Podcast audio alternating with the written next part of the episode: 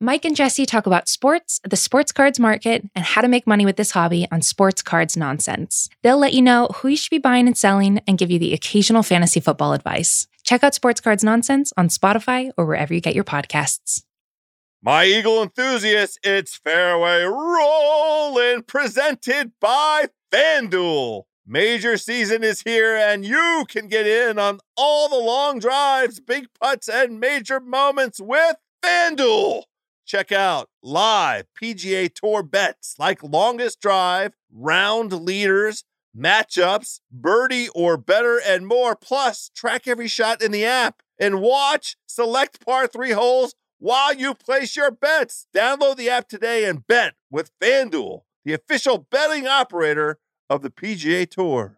Ringer is committed to responsible gaming. Please visit rg-help.com to learn more about the resources and helplines available and listen to the end of the episode for additional details. You must be 21 years old or older and present in select states. If you have a gambling problem, call 1-800-GAMBLER or visit rg-help.com. This episode is brought to you by eBay Motors with over 122 million parts from superchargers and brakes to exhaust kits and beyond. eBay Motors levels your baby up to its peak performance and with eBay guaranteed fit, your part is guaranteed to fit your ride every time or your money back. With all the parts you need at the prices you want, it's easy to bring home huge wins. Keep your ride or die alive at ebaymotors.com. Eligible items only, exclusions apply.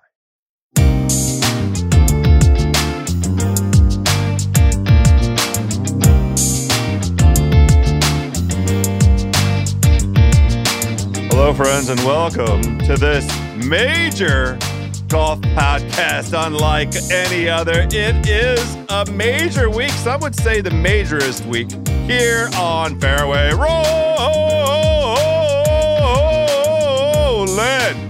The golf podcast on the Ringer Podcast Network. I am your starter, my Eagle enthusiast, my birdie buddies, my par saving pals.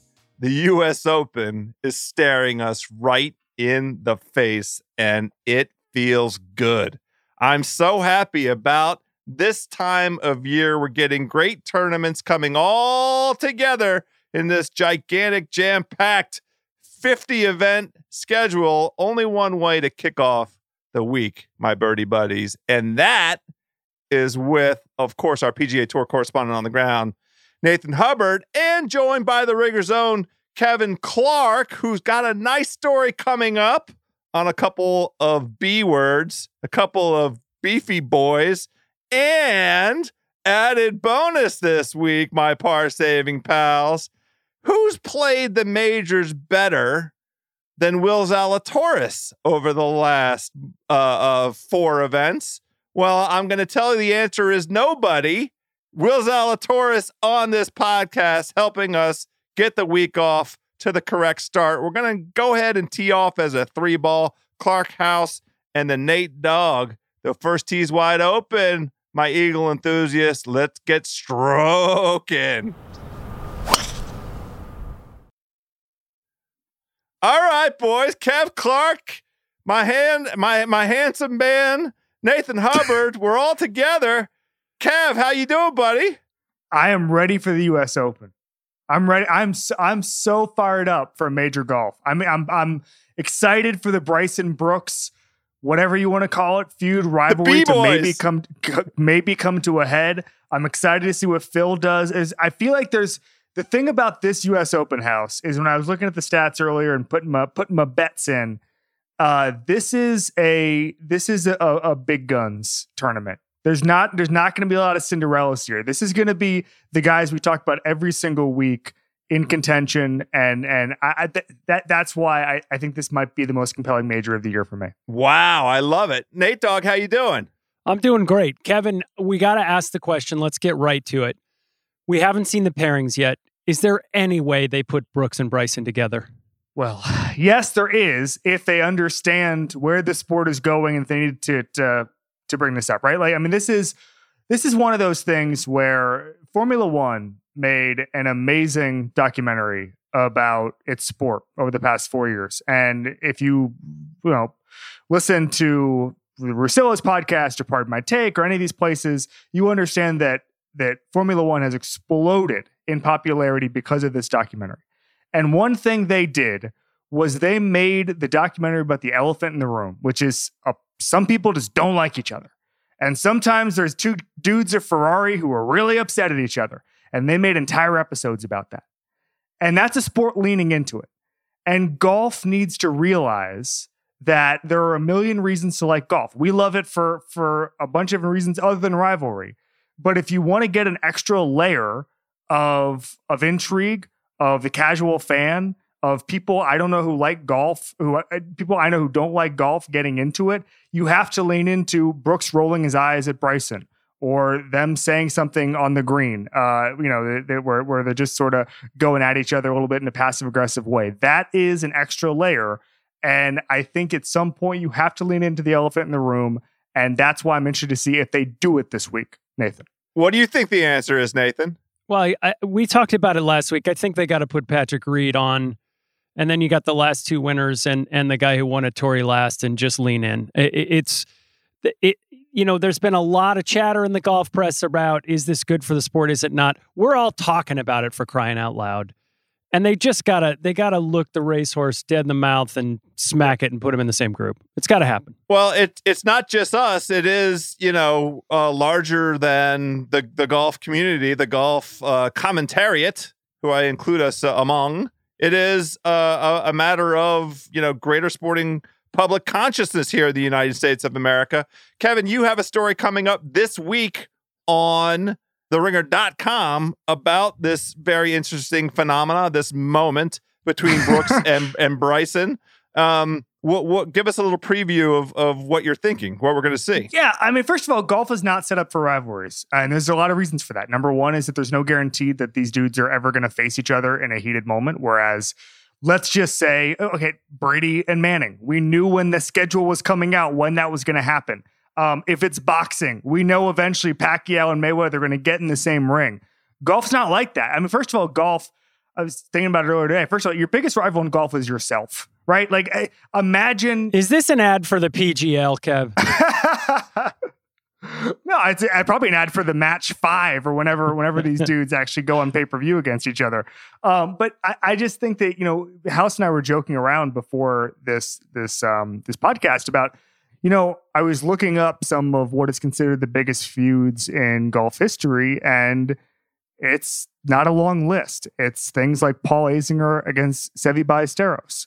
It's Tiger going against guys, but Tiger's obviously not going to play it up it is just a little bit, you know, there's some obscure cheating incidents with guys over the years. Normally it's obscure guys in obscure tournaments. Um, some of them rise to the A list level, but we never really saw prolonged kind of hatred on a big scale. And, and that's why I think there's really never been anything like this in the modern pro game. So the the the the element of it in particular um, that I think, and I'm interested in, I can't wait to see the story, is the public life nature of um, the the the competitors because everybody's living a, a public life now, and and the guys control their own storylines. They're not written by journalists any longer, and that's different from all the iterations of previous rivalries that you're describing. The only thing that I worry about as it relates to the USGA, and this is the reason I think they're not going to pair them together, is um, you know what does it do? to the the competition? Um, does it does it take away from the status, the stature, um, the great play that we expect out of other guys?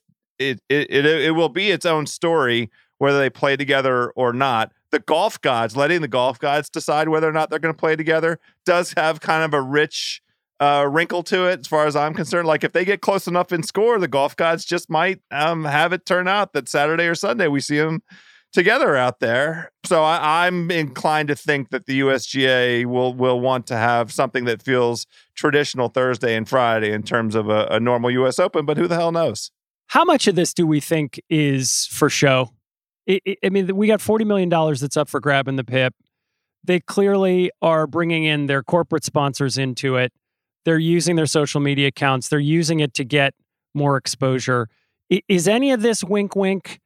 Or, or, or is it really rooted in in real dislike between it really Brooks headed at Bryson. I'm not sure Bryson has dislike for anything other than uh, eating normally. But I mean, do you think this is this is at all for show, Kev? I think that Brooks understands exactly what he's doing and how to win the pip. And I think that there's a lot of things here. The fact that he monetized the Brooksy video and sold it to Mich Ultra um, shows a level of self awareness that is actually just brilliant. Again, it comes into sort of just just how modern this all is. Is not only going on Instagram on a Friday afternoon, but you're you're selling it off as a promotion. Yeah. Um, so I think that this wouldn't have happened if this was 15 years ago in the same way. It'd be a little more private. I mean, again, there's so many, there's so many dudes. You know, the LeBradford, House and I were joking around. There's no LeBradford Smith here, right? Of of modern golf, um, where it's just like, were you just using this as, uh, as motivation or whatever?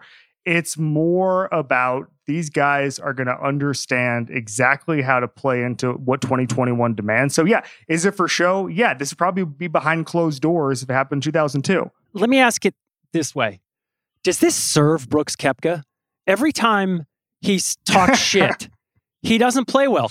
All right. this stuff happened this week. He came back, he missed the cut. He said, Oh, I'm fine. I'm just focused on next week uh, it doesn't seem every time he opens his mouth it, outside of the golf course, it, he comes on the course and doesn't deliver his best. Is it just distracting for him? I don't know. I feel like maybe last year, I think it was um, at Harding where he, he made those comments and, and, said DJ's not a closer and all that.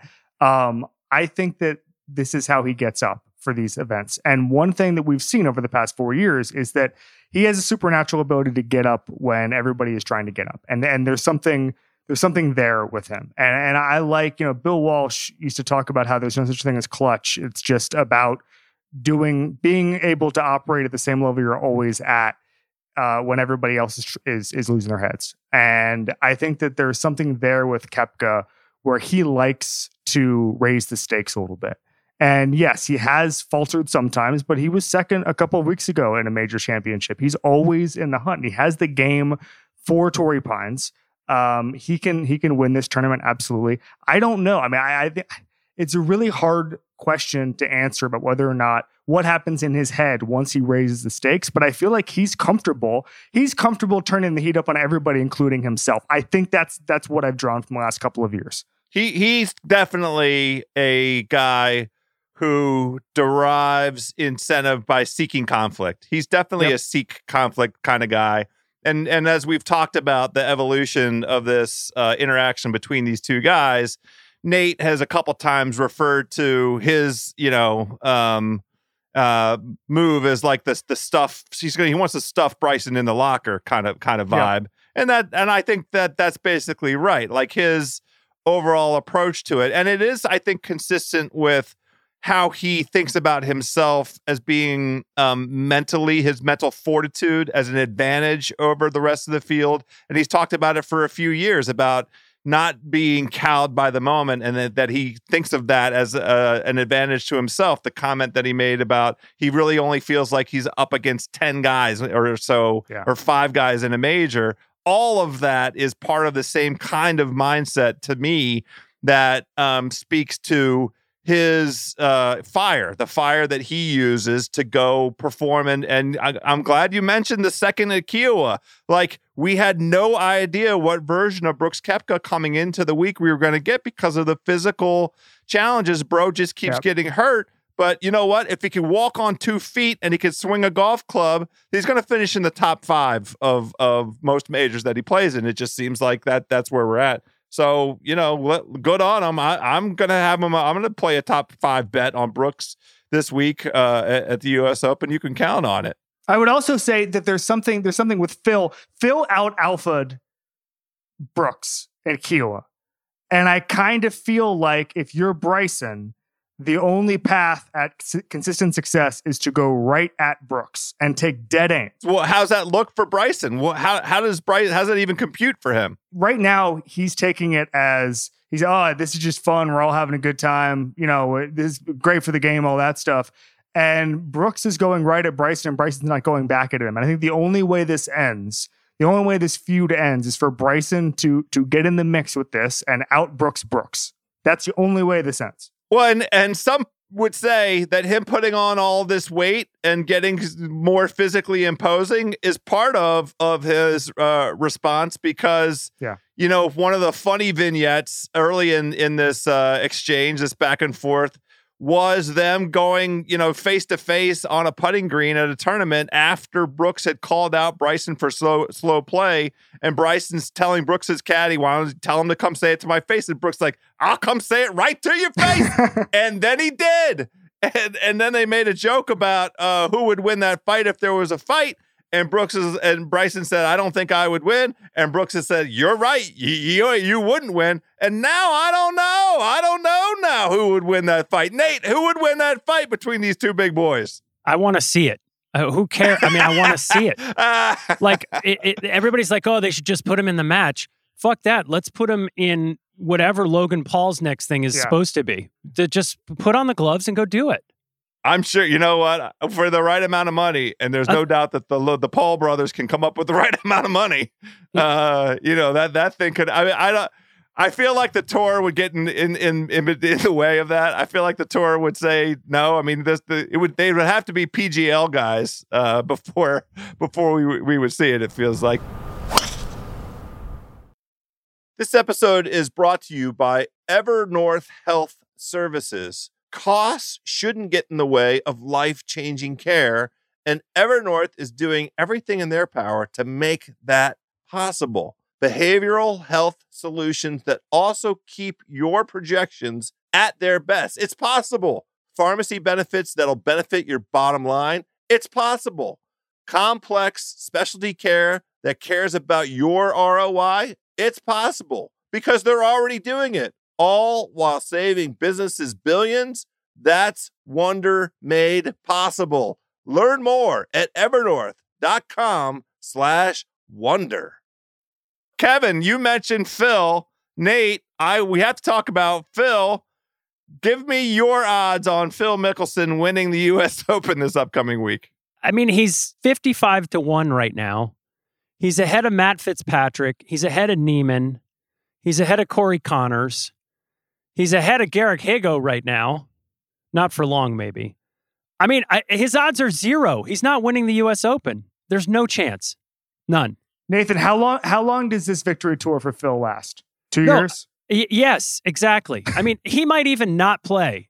He might even not play and just sit in the clubhouse with the Wanamaker and drink, you know, Cabernet out of it this Well, week. I, I don't think he he needs it. just he just spends the next two or three years just not taking golf shots and just walking around the course giving the thumbs up to everybody. Like they just know what golf shots can only sully it at this point. So I think he just becomes sort of a uh, a guy who hangs out for the next couple of years. I think he's good right now, House. No, I, I think you guys are dead wrong. You're not getting back on the Phil train Well, after I- a year and a half of In this just slander. just in this respect, I do believe uh, in Bones. I believe I believe what Bones Mackay has to say about his former boss. And and Bones recently was say? interviewed. He said that there's no question that Phil believes he can win this U.S. Open.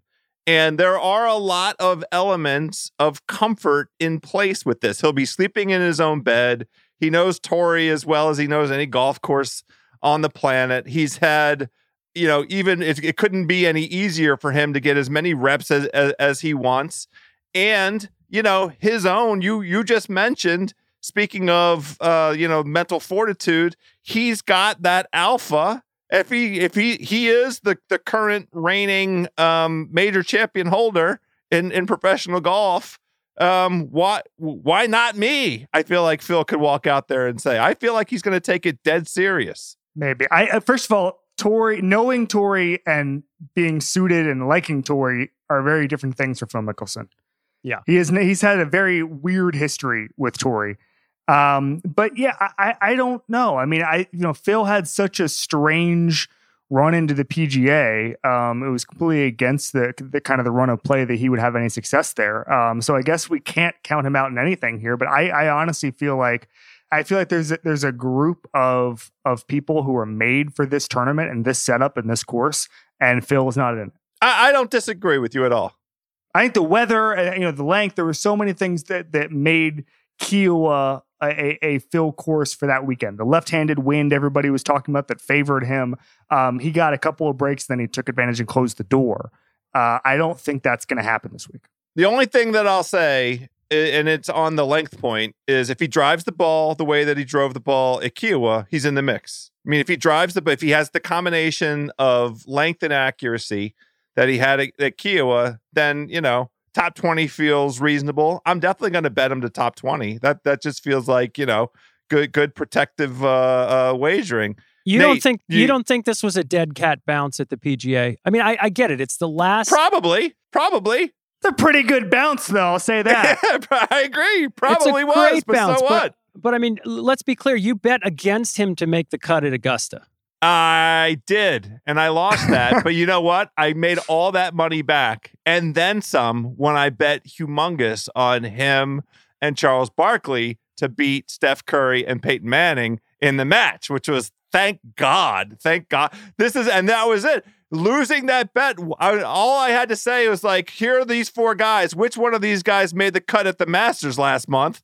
And the answer was was Phil Mickelson. Okay, that's who I'm going to bet on, and that worked out pretty good. I just felt like a lot of things conspired between the course and some of the fading of the other players at PGA. I'm so happy it happened. It's great, but it felt like Tiger at Augusta two years ago. We should be grateful for what we saw and stop expecting that he's going to compete with the 15 guys at the top of the odds board who all have a really legitimate chance to win. I mean, this has got to be the deepest potential favorite field that we've had in a long time at a US Open. I, I'm not. I'm not saying this is the case, and obviously they're different golfers. But Scott Van Pelt was on Russillo last year, I think, and they were telling Tiger stories.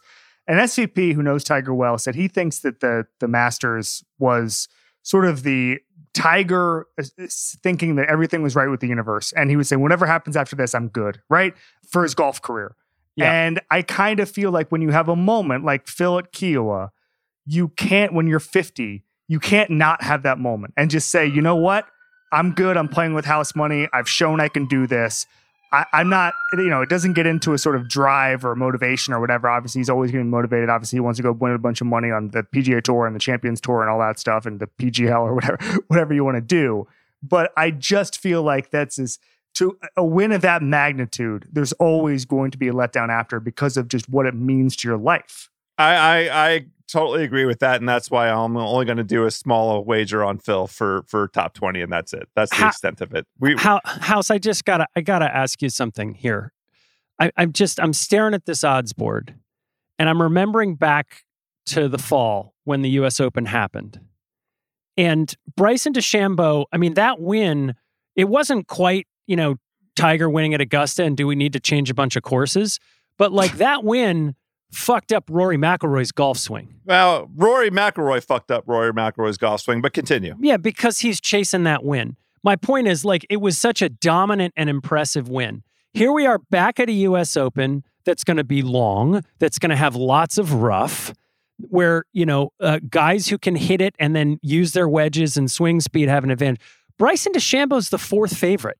I don't get it. Well, he's out of form. He only has one top ten in the last six tournaments um, that he's played in, so that that's helped it. What's his number right now on the board you're looking at? 16 to 1 on Eh, FanDuel. you know, that's I like that. Sixteen to one. That's a that's a decent number. I mean, the formula is what you just described. It is hit the ball far. Don't be, um, pen- you know, the rough is supposed to be five inches. We've seen, you know, they're going to do a five inch rough, a three inch rough, um, uh, you know, just off a first cut off the fairway. Um, the canyons might, might come in play, but in, in any event, um, the the rough should not be a factor for him. He should have an advantage, and then it comes down to a putting contest. And the one thing That's I'll been do his bef- problem. well, then the one thing I'll do before we get you know too far into this week is is the deep research on on Bryson on Poa, Yeah. because you know th- this is West Coast Poa, um, which is not different even from the POA that you get on, on the the East Coast and the Florida venues, the South Carolina venues that that have POA. So you know, I, I that that part of it, I, I, don't have a good feel for yet. Uh, but he's got two out of the three important elements. So, according to our friends at Fantasy National, because I've got the database in front of me, uh, he is eighth on POA. That's a good number. That's good. So there's a couple of numbers I want to point out. Number one, Bryson is number one, obviously off the tee in strokes gained. He's number one in approach shots over 200 yards. Um, he's really good. I think he's in the top 15 on par fours between 450 yards and 500 yards. Number one at annoying 30 minute YouTube videos. A number d- number Shirtless. one, and there's no one particularly close in that regard. And a lot of things point to Bryson being the statistical favorite here, except he's Bryson and Brooks is a little bit worse at everything, and he's Brooks. And that's when I look at these two guys. Literally, it's junk science. It's me going, ah, the, the science here, yeah, science alert. The science says Bryson, as it always does, and the golf says Brooks. Well, yeah. I, there's a bunch of other guys out there. I know. I'm just talking about those two guys. Jon uh, Rahm coming off the island yes. like Napoleon and just mowing back through right. the field after being, you know, having a, a win ripped away from him feels like I, I, I get why he's a favorite right now. In fact, his odds are so in such a place. I, I don't know that you can bet him to win this week. You, you can't, except for you, I, am going to. I'll do a tiny. I'm going to do win place show. I'll do a win place show on Rahm because sometimes, occasionally, the most obvious answer happens to be the correct answer, and you know there does now have the added element of this karma vibe. Yeah to him ha- after what happened at, at the memorial. And, you know, again, yeah, this is the thing, especially with Rahm, the horse for the course thing. Holy shit. Like he's, he's, he, he, um, won the memorial last year in pretty dominant fashion. He was about to do the exact same thing again in, in, in extremely dominant fashion. Like the, everybody else was was on a different you know planet altogether, and now we're coming to a place where he has even more success, even better track record, even you know more comfort. Another guy who who's got you know all kinds of roots and connections to this venue, and you know I'm just not going to be out there with my pants down on Jon Rahm. That's all, so to speak. I got you. 10, 10 to one is an interesting number there, and I think I I, I think Rahm and Bryson. And uh, how are we feeling about DJ right now? So, so two two things very quickly for me. DJ does not play at Torrey hardly ever, right? And he also doesn't have great success when he when he plays Torrey. I think he has like one top twenty you can find um, going through his history over the last 10 years and really that's that's the entirety of of the DJ story at, at Torrey. Uh, look, I am a believer in DJ. I I think he is uh, coming in I wasn't a believer, but this past week he came into a course he has not seen that he definitely hasn't played. And at least the first two and a half, three days, he played great. I, I think he just lost his focus down the stretch this afternoon and tripled the last hole. But, you know, D- DJ did not play the way he wanted to at the Masters. He did not play the way he wanted to at the PGA, obviously. And uh, I think it may be time for him. His game is absolutely in form based on what we saw this week. Well, he's been quiet. He went dark on us for a little while. Uh, and I don't know if if I would would characterize the performance at Congaree. And by the way, let's do a very quick uh, shout out. Congrats to Garrick Higgo in his second ever uh, event on U.S. soil. Now he's on the PGA Tour. Now he's going to the Masters next year. I mean, we have been looking at. Um, you know, non-U.S. players in some of these unique circumstances. We look, talked about it at Kiawah and here again at Congaree, when we were preparing for you know what's going to happen? And we were like oh the, the euros should be we ha- we've been sleeping on the south africans. Let's stop sleeping on the south africans. I'm going to pick some erik van rooyen finished 10th uh wilco nienaber the longest hitter on the planet not named bryson. And by the way he almost exceeded bryson's uh high water mark this season for um, longest drive average uh, all these South Africans are doing stuff. Both Garrick Higgo and uh, Nienaber are playing at at, at Torrey, so that's going to be fun. And also, we'll pour a little out for Chesson Hadley feel bad for I mean- a, a guy that that you know um, played beautiful golf all the way up to the last three holes, and like and and uh, you know just to be blunt about it, he's a second tier guy. Yeah, he has one win on tour, Yeah. and uh, you know it was his his his tournament um, to win, and he couldn't close the door. well, but and, because and then it was Harris's, and then it was DJ's, and all these guys. I mean, this is this was the worst event on tour this year, as far as I'm concerned. It, it was lost by four guys, and Higgo inherited it. Whoopee. Well, okay. I mean, you know, Nate, I- Nate I- out on Congaree. Wow. Yeah, I I, I kind of liked looking at it. It was easy. I didn't have to invest too much energy into to watching it. It was good to see DJ out there. I was curious about Higgo. So curious, in fact, I told um, Kevin this bef- the, uh, the earlier. Um, I bet on Higgo this morning at sixteen to one to win this golf tournament. So This is I- why you're crowing about it. I mean, no, He- I'm not. All I wanted to say is congratulations. We're we're taping this on the on the at the beginning of U.S. Open week. We're tackling all these U.S. Open topics, which is proper. A tournament just happened, and we're we're giving shout out to the tournament that just happened, including my bank account. did you see anything out of Ty Hatton that you liked this week? Sure, of course, he was right there. He finished one shot out of you know a, a, a playoff, and he was scuffling. He scuffled to a ten under uh, tie for third. So yeah, I, I, like what I saw at a tie hat, and it's the same kind of vibe as what you're dropping to me about DJ. We haven't seen him. He's been dark for a little bit. Ty played decent, I think, at Kiawah. I have to look and see uh, where he ended up uh, ultimately. Ultimately, um, but There's you know, 18 guys favored ahead of him right now. He's got the same odds as Justin Rose and Paul Casey and Webb Simpson. So I mean, I, that's a. I'll I'll put top twenty. I'll play a top twenty on Ty Hatton. Why wouldn't I? Well, let, let let's let's go ahead and talk. So you're on the right vibe here. Under the radar studs. Who are we overlooking? Who haven't we talked about on this podcast yet that we ought to be talking about, thinking about? Who's going to surprise us? I want to start with a couple names. The X Man had a pretty good performance uh, at the Farmers Insurance in his own backyard. He had a top five finish. Um, he he was he he was okay uh, at at uh, Kiawah. Uh, I think he top ten. Um, we we saw him right on the brink of greatness at at the Masters. What what are we feeling about the X this week? I'm feeling like he's going to get run over by the rest of this young field.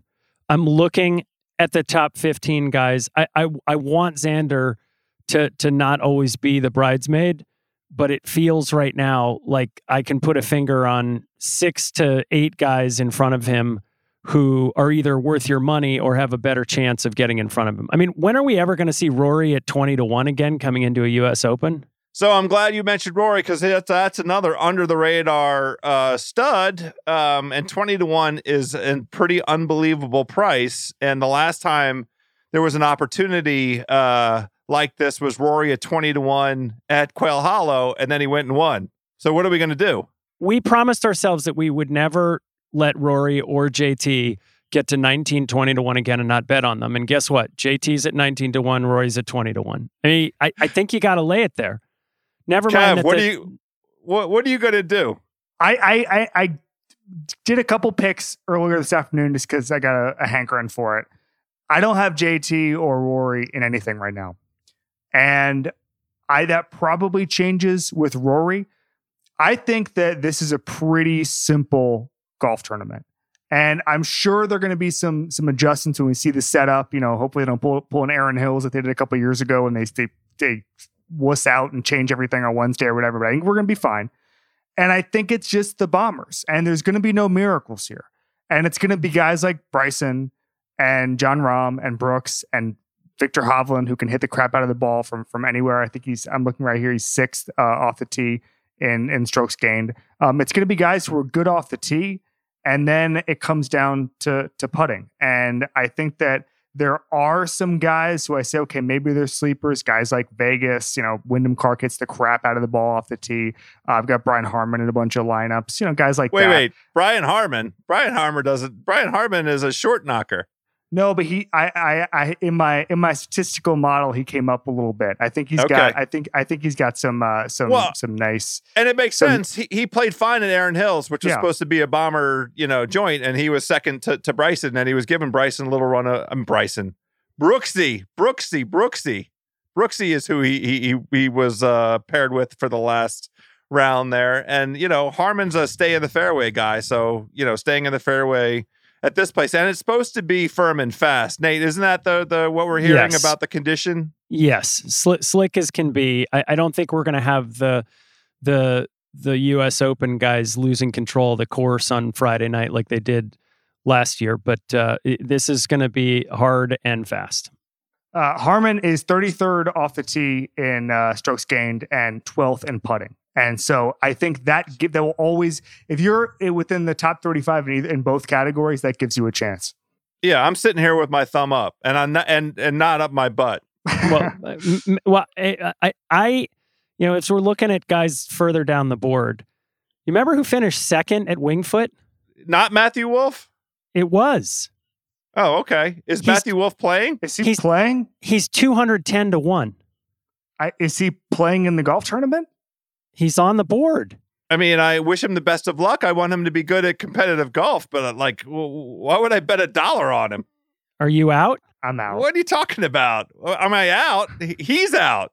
We, I'm not out. He's out. Like, what do you want me to do? It's Matt. He hasn't played golf in four months.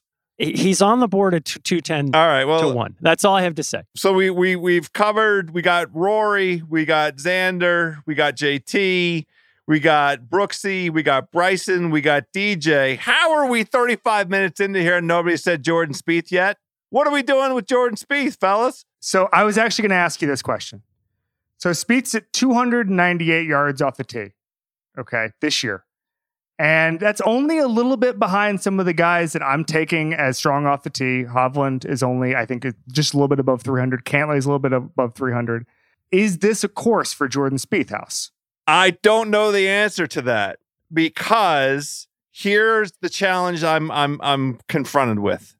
I thought that Jordan Spieth was going to really take to Kiawah the challenges of not necessarily landing the ball in the middle of the green at Kiawah, but instead needing to manufacture pars and save par from all kinds of different crazy lies and and misses and and Jordan's ability to do that, his his unique ability, his unique magic, I thought was going to translate. Now I fin- he finished 30th or 28th or something at, at at Kiawah, but here's the thing about Torrey. My mind's eye has two high water moments. It has the most recent event there, which was Patrick Reed not hitting hardly any greens in regulation whatsoever.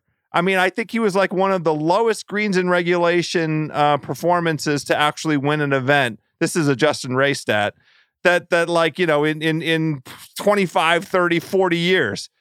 And then we have again, I go back 2008. Tiger won that golf tournament from off the green. He won that golf tournament by chipping in from unbelievable places on on on, on Saturday and saving par from unbelievable places uh Sunday and then again on Monday. So if the course requires that kind of saving par magic and there's evidence that that's the case, then how can I not love Jordan Spieth? How can I not love Jordan Spieth? Well, because he missed the cut in in January. Kev, where are you on him?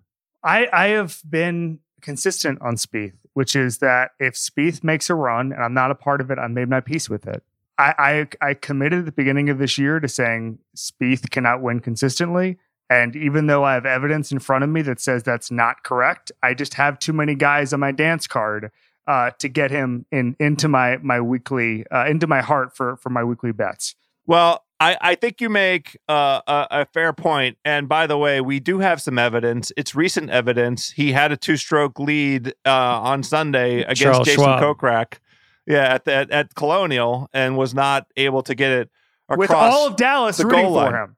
With, With all, all of of Dallas, rooting for him and doing the weird thing where Kokrak would would he would miss a shot and they would kind of kind of quietly cheer that thing. It was one of those deals, kind of like Yeah. a tennis match a little bit. I, we, Uh, we look it was extremely uncomfortable. and and and speaking of Kokrak, friend of the pod, Jason Kokrak, on on last week's show, we came up with a drink and and uh, we're gonna send you some. So this is how we're all enjoying um, this upcoming U.S. Open. We're gonna drink the Kokrak Crusher. And we'll go Okay. through the ingredients in a second. But this pod goes up Monday. Wednesday, we are up. And this pod, by the way, uh, mentioned at the top, these fine gentlemen with all of our storyline takes, and then major performer Will Zalatoris. He's coming up in just a minute. Later this week, Justin Ray and another surprise PGA Tour stud who has a W in just the last couple weeks on tour. And then we're going to try and set up another one of these live experience joints. Uh, I think they're still calling it Spotify's locker room. I think it's still the locker room. We'll get together Saturday night. And then Sunday, we are up with our live reaction to whatever um, happens in this crazy tournament. But the Kokrak Crusher, we're on Kokrak. Kev, work with me. It's bourbon, it's ginger shrub, it's club soda, and it's a, got a little bit of of uh, uh, lemonade. Splash, just a splash, just a splash. Give, give me your reaction. I love it. I love it. I could. The lemonade is a great touch. Did, did you come up with this?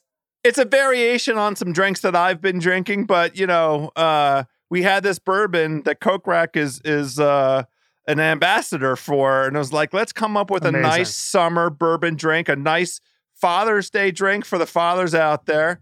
And and uh, a beautiful U.S. Open. It's a sipping drink. I think you can enjoy. And you, and by the way, the most important thing you can enjoy more than one, and I, and maybe more than two, probably more than three, especially in advance of our locker room Saturday night. I'm prepared. I love it. I love it. I actually have. I have a Kokrak on some on some dance cards this week. He's on mine, and he has a good um, track record at Torrey. Will Zalatoris also on my dance card, and I hope he goes on yours. He's uh, on all of our dance cards here at Fairway Rolling because let's jump over and talk to our new very best friend on the PGA Tour, Will Zalatoris. This episode is brought to you by eBay Motors.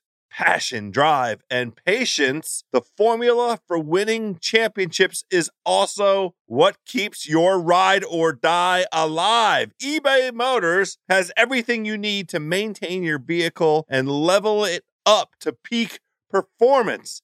Superchargers, roof racks, exhaust kits, LED headlights, and more. Whether you're into speed, power, or style, eBay Motors has you covered. With over 122 million parts for your number one ride or die, you will always find exactly what you're looking for. And with eBay Guaranteed Fit, your part is guaranteed to fit your ride every time or your money back. Because with eBay Motors, you're burning rubber, not cash. With all the parts you need at the prices you want, it's easy to make your car the MVP and bring home huge wins. Keep your ride or die alive at ebaymotors.com. Eligible items only, exclusions apply. This episode is brought to you by Hotels.com. I was traveling internationally last year. I was in Mallorca. I didn't know the island well. I said, let me head to the north, head towards the water. Let me go on Hotels.com and see what they have available. Something preferably on the beach, maybe even a gym. Not only did I get those things, there was a kids' session with exercise, gymnastics in the water, pony rides, a train. It had everything, and I didn't even want any of those things but at least I knew they were there just in case I changed my mind. And now finding the perfect hotel has never been easier thanks to the hotels.com app. Whether you're looking for a family friendly, right, all inclusive or a relaxing spa weekend, you can find exactly what you need and compare hotel prices, ratings, and amenities side by side. So start planning your next getaway and find your perfect somewhere in the hotels.com app. All right, my birdie buddies, we are cooking with gas now. The U.S. Open is staring us right in the face, and we have a major league performer here to help us break it all down. No one on planet Earth has played better in the last handful of majors than this dude right here. Our thanks to Gillette for making the homie available. Will Zalatoris, what's happening? Man, what an entrance. I love it. Thanks, dude. Yeah, well, go, go big or go home. And and by the way, I, I think you're kind of familiar with that. I do want to begin on a, on a little bit of a somber note. Here's my here's my question. how are you feeling? Are you over the crushing disappointment of your worst major performance of your career so far? Yeah. You're, you're tie for eighth at, at Kiawah Island. Yeah, fire everybody, right? Total rebuild. oh man. How was that experience? Because one of the things that we've been marveling at, in addition to obviously Phil's, you know, otherworldly, unprecedented thing, but there were there were fans and there was like fan energy and it was a big golf course with a big time vibe and, and big event. How was it like actually being out there inside the ropes? It was like kind of going back to normal. I, think really that was the players was close. Like players was like the closest one where we've been back to normal since COVID hit. But I mean, the PGA felt like a major championship. Everyone's out there, you know, the booze is flowing, hearing all these, you know, all all these guys chirping me, and you know, it was it was great. I mean, it, that's what it's so much fun now. It's nice to, you know, instead of going out making like a birdie and possibly being in contention and you hear like four claps and now it's just like, you know, you make a 10 footer for par and you're like, oh, who, what, what, what that guy do? What, did, you know, what was that for? Who was that? You know, they in the lead now? You know, it's, it's just, it's fun. It's, it's way more fun. But I'm so glad I'm done with that golf course because that place is a beating. I think I hit nine three irons one round, which I think if I hit four a week, that's like kind of about average. Did you feel like the fans were in line? I mean, that's an issue that seems to be permeating across American sport right now. Is there some guys who, like you said, the the, the beer and alcohol is flowing, but there's some guys who are pushing the the envelope out in the crowds. Are you guys feeling positive energy? Is there some dangerous energy? What's it really feeling like out there? Yeah, I mean, it's in a weird spot. So, like, a couple tournaments this year, they've done the tickets where it's all you can drink boots. So the tickets are like astronomically high, where it's like you know three four hundred dollars for a one day ticket, but they get free booze, and so it's like you know nine thirty in the morning. I'm T fifty two teeing off at Colonial. I'm like don't care at all. I'm well, I do care, but I'm just like Yeah. I, I'm not thinking about winning the golf tournament. I'm just trying to work on what I'm working on, and you know whatever I shoot is what I shoot. Like it's one of those kind of tough days where you're like defeated but still you know in it and trying to you know get some momentum and it's like 9 30 in the morning and i think your brother was playing in front of me and Yeah, so it was slow. Yeah. well no we were good i mean because we were hitting so many golf shots we were okay but Yeah, right.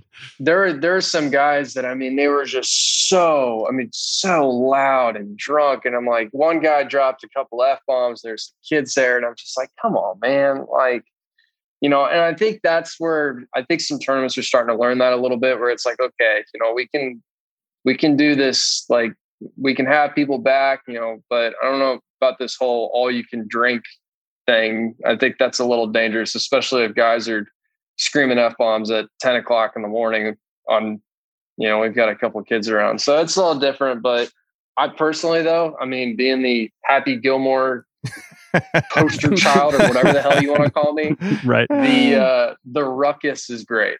So i don't i don't mind it It does seem like the ruckus might be slightly less out at, at Torrey. And I want to talk about your experience earlier this year at Torrey and what you're anticipating where, with this US Open.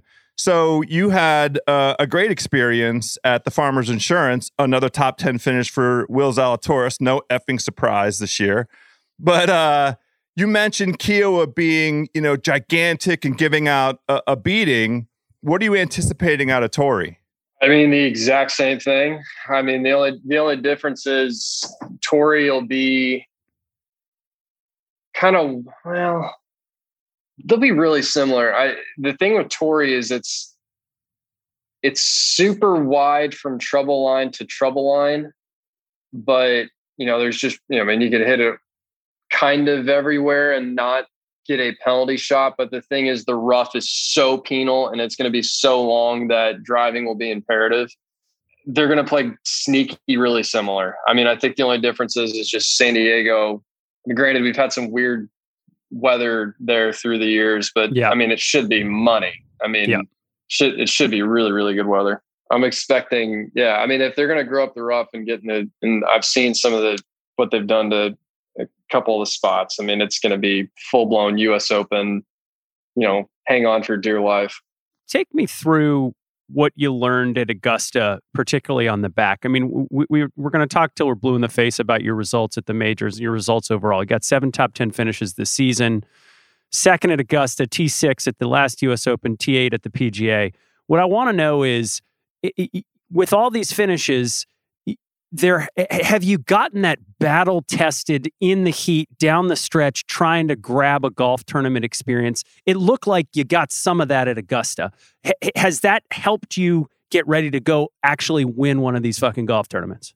Yeah I mean, that's actually a really good question because augusta was a little weird where it's like start off start off birdie birdie all right i'm you know hideki makes bogey now i'm one back made a kind of a dumb decision that I don't really regret on three, where I, I should have just tried to chip that thing up to 20 feet, make par, get out of there. And it's like, start off birdie, birdie, birdie.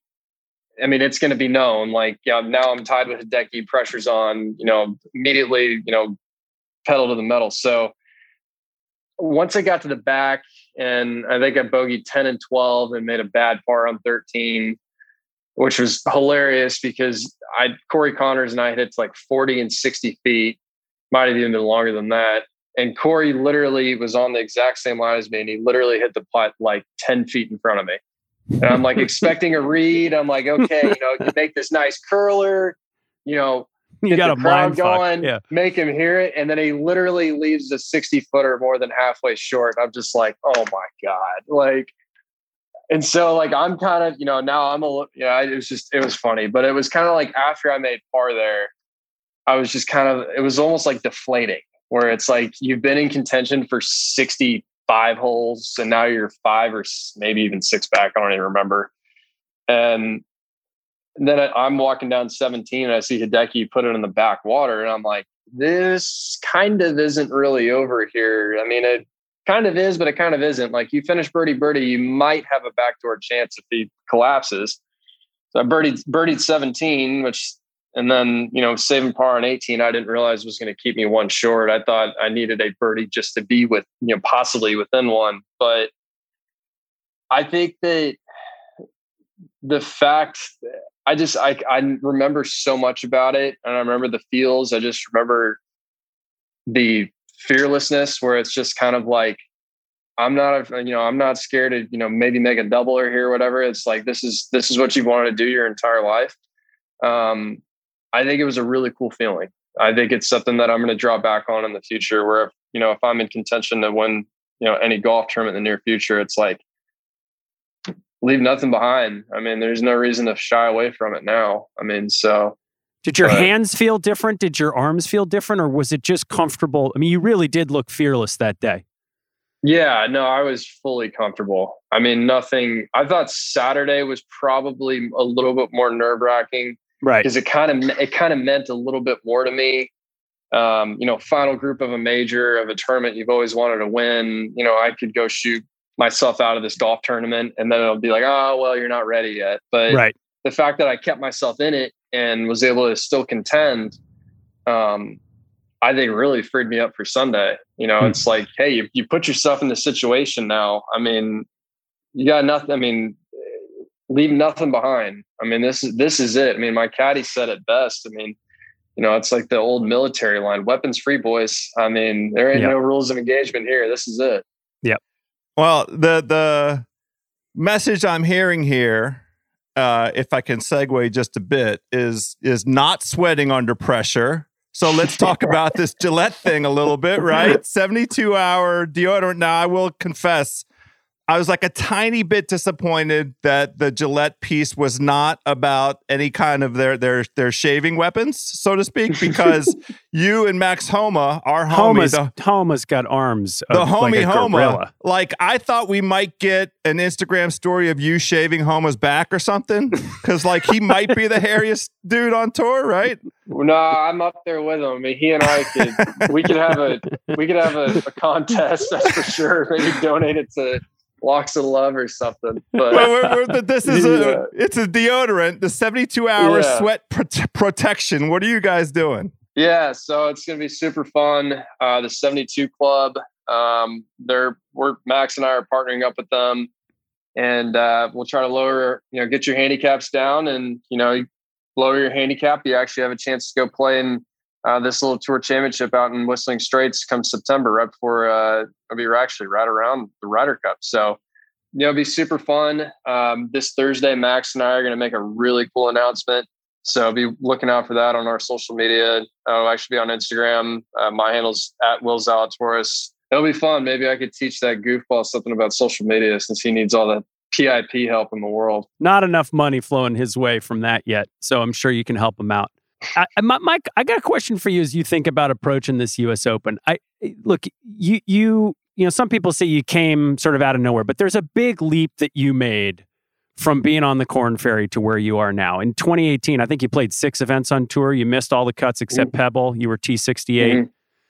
Can you? What's the gap between these insanely good results that you've been delivering and winning? And does that feel like it's more or less than the leap that you made from when you started on Korn Ferry to where you are now? Yeah, I mean that's a good one. I mean, basically, I went to Q school in 2019, 28. It was the end of 2018 for the 2019 season, and missed first stage. Super dejected. Sat down with my coaches. We are sitting there talking about playing mini tour events and just kind of game planning the next year. You know, doing mini tour events and Monday qualifiers, and I basically Josh Gregory gave me a practice routine and just said, "Dude, stick to this. Your job is just to get better, and eventually results will come. And I was not expecting him to come that quickly, but I Mondayed into the uh, Panama Championship, which that qualifier is 90 for two spots in January and shot 64 and got through.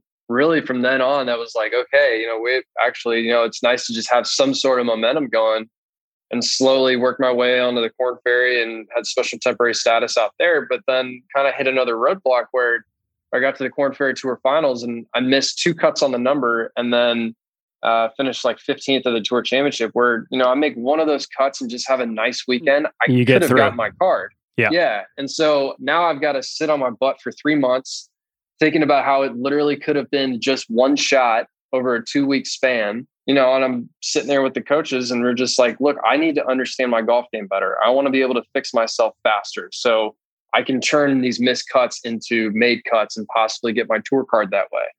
And came out, kind of had a nice start, and then COVID hit. So I had another four months to really just work on my golf game, just get better, is what Josh always tells me.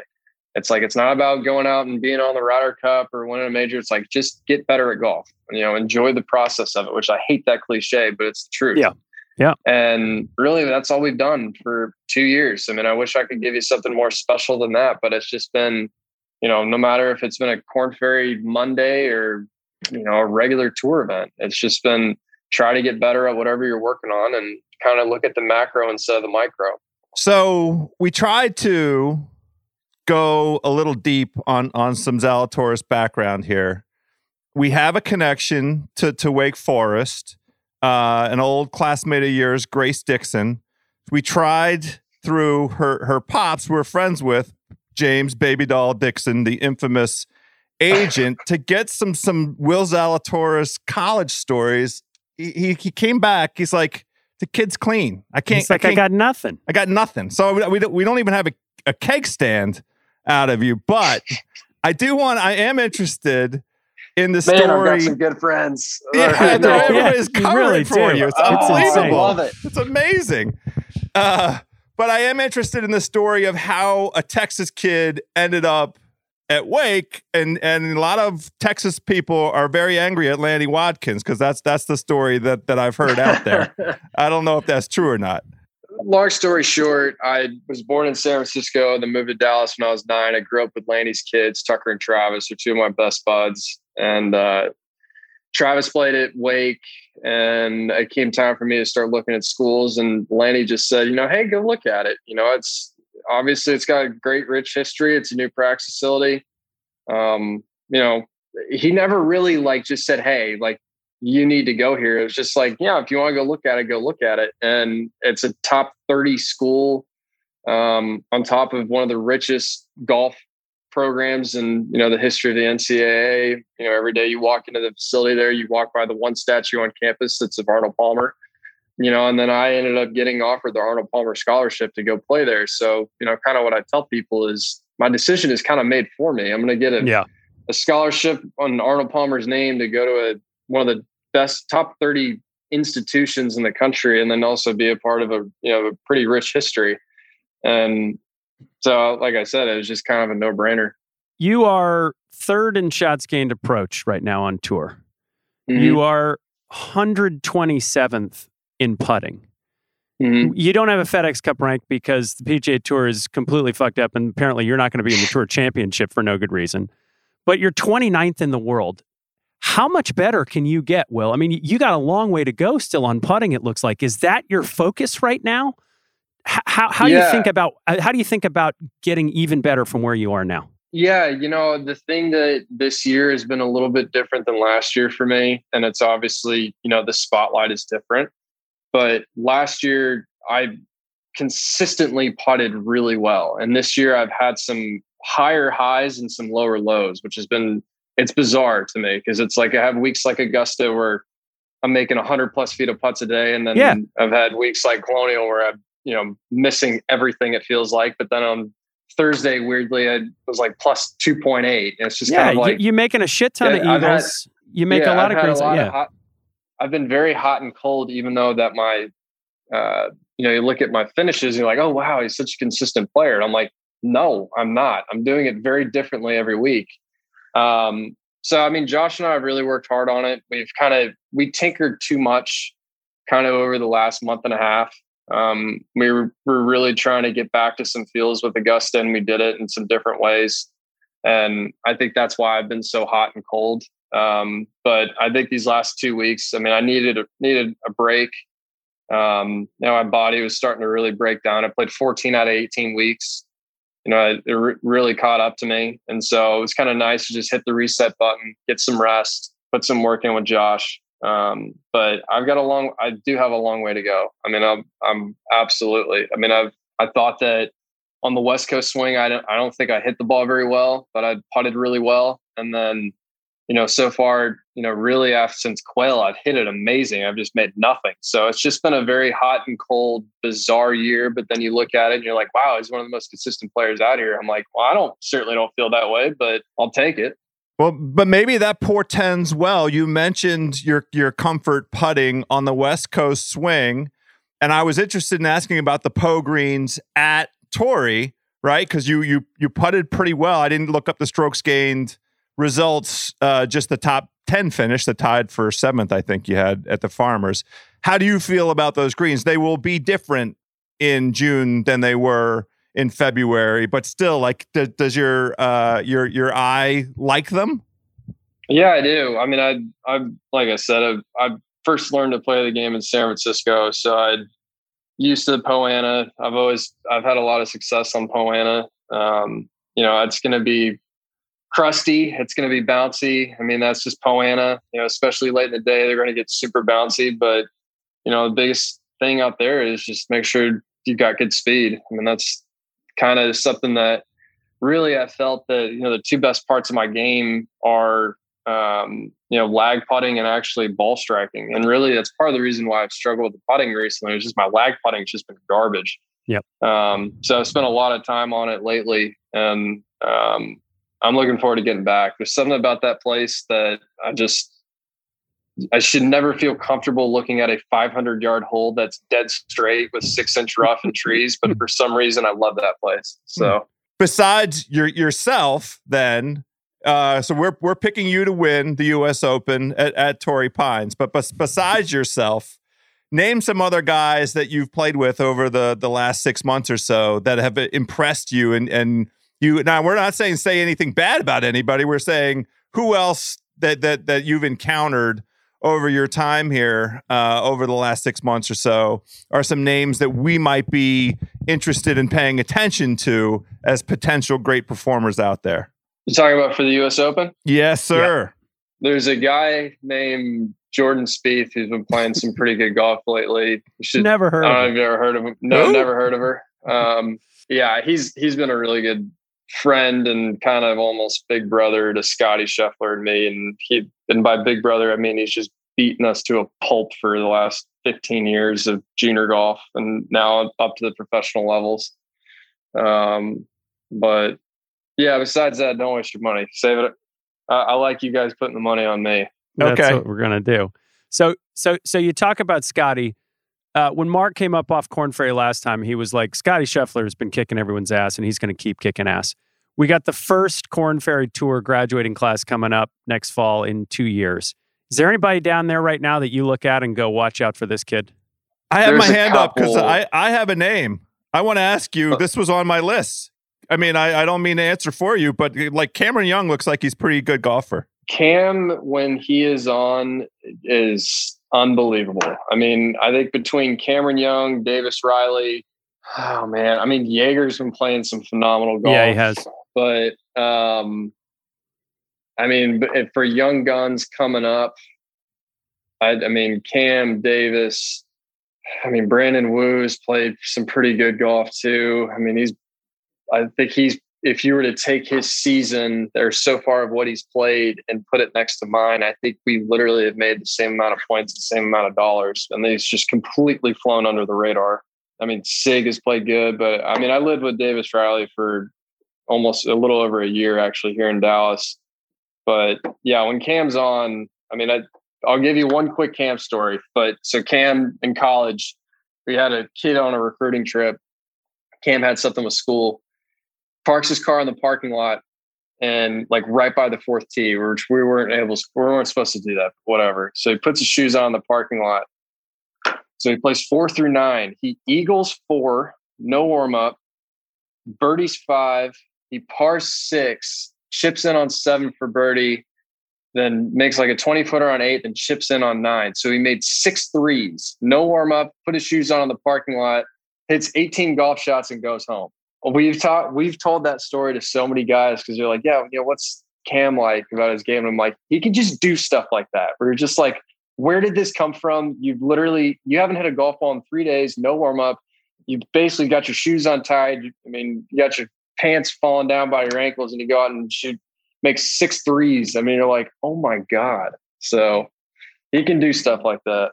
Yeah, I, I, uh, I'm sorry for um, answering the question, Nate, but we had the longest day of golf, and and, and Cameron Young uh, was the medalist at the qualifier in New York, and you know another Wake Forest grad, uh, and also the son of the pro at Sleepy Hollow. So, and that's a name that you know. Speaking of of setting aside some some a couple dollars and watching this kid come on tour and go ahead and start, you know, making a couple investments, I think we, we could do okay. um, you just talked about six threes in a row. We know that you are a hoops guy. Have you been watching these NBA playoffs? My Warriors are out, so I've been kind of passively watching. So, but uh, yeah, I mean, I'm still root for the Warriors, even though I live in Dallas. I kind of passively root for the Mavs, and that was one of the weirder series I've ever seen. So, so yeah, it's a weird year. I mean, I I I think the Nets, obviously. I mean, KD is kind of dead to me, but I still root for him a little bit.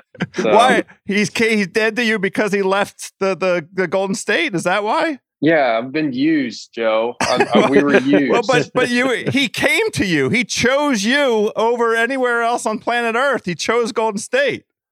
Yeah, I know, but still, it just it just doesn't. We had we we could have won. We could have been the Lakers of, or you know Lakers or Celtics of like the '80s, and he just said, "Nah, man, I'm good. I'm, Well, had enough of this." If he hadn't if he hadn't torn his Achilles, it was going to be another ring. It was going to be another banner because Yeah. the Warriors definitely would have beat Toronto. All right. Well, look, you gave us uh, more than we could have asked for, WZ. Thank you for the time today. The next time you come on, I want to talk about your bio says that you're a foodie. And then I watched you with the PMT guys, and they said, Will, when you win the Masters, what's your Masters dinner? And you said steak and potatoes, brother. We we, we got to work on that, but that we'll save that for the next interview, the next time you come yeah, on. you gotta you gotta know your uh, gotta know your demographic. If I go in there and I start saying, "Yeah, I want to do a dim sum dinner or something like that," I think if I, I mean, I trust me, I love dim sum. I'm a- yeah, living in San Francisco, I love all kinds of food. You can give me any night of the week, you see me doing something like dim sum, pad thai, anything. But you know, if I'm gonna be sitting there with all these major champions and I'm the new kid and I'm coming in there with dim sum and this is the first time I meet Tiger Woods and or you know all these other guys and they'll be like, oh, this They kid's a little boycott the different. I'm like, yeah, I'm like, I'm gonna I might go a little conservative on it. Don't blame me. So We're we're not boycotting you. We're not going conservative on your performance at the U.S. Open, my brother. You Good luck. Thanks for coming on. We got to the the the Gillette 72 Club. You can enter in scores, and Max Homa and Will Zalatoris will look at your terrible scores and maybe your terrible swing and try and help you uh, with an opportunity to play at Whistling Straits. Thanks for coming on today, buddy. thanks guys, really appreciate it. All right, there we go, my par saving pals. That is how you start a major week, a major show. We got it. I want to remind everybody jump into the Fairway Rolando DFS contest once again up this week. The link is live as we speak right now. Even if you did not enter uh, a lineup for the Masters or for the PGA Championship, there's still cold hard cash. You, you probably can't win the jacket, but there's still lots of money. You can win money, and money is a good thing to win. Jump on to FanDuel, go to their golf tab, and Fairway Rolando is sitting right there. It's like a $5 contest. It's cheap. So jump in and enter a lineup while you're at it. We, as I mentioned in the conversation, have a bunch of shows this week. We are doing this major properly. We are back Wednesday with Justin Ray, special guest PGA Tour. His initials begin with a P and a C. He's won in the last two weeks. I'll let you figure it out.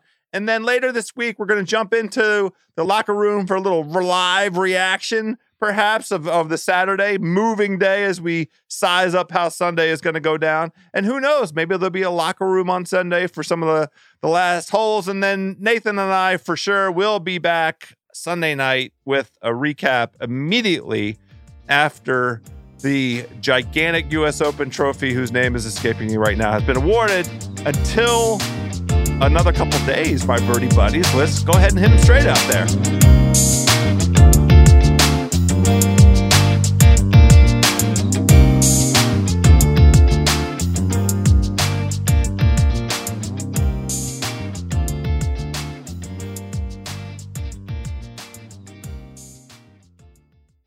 This episode is brought to you by 20th Century Studios' Kingdom of the Planet of the Apes. As a ruthless king builds his empire at the expense of the remaining human race, a young ape will fight for the future of apes and humans alike. Kingdom of the Planet of the Apes. Enter the kingdom in IMAX on May 10th and in theaters everywhere. Get tickets now.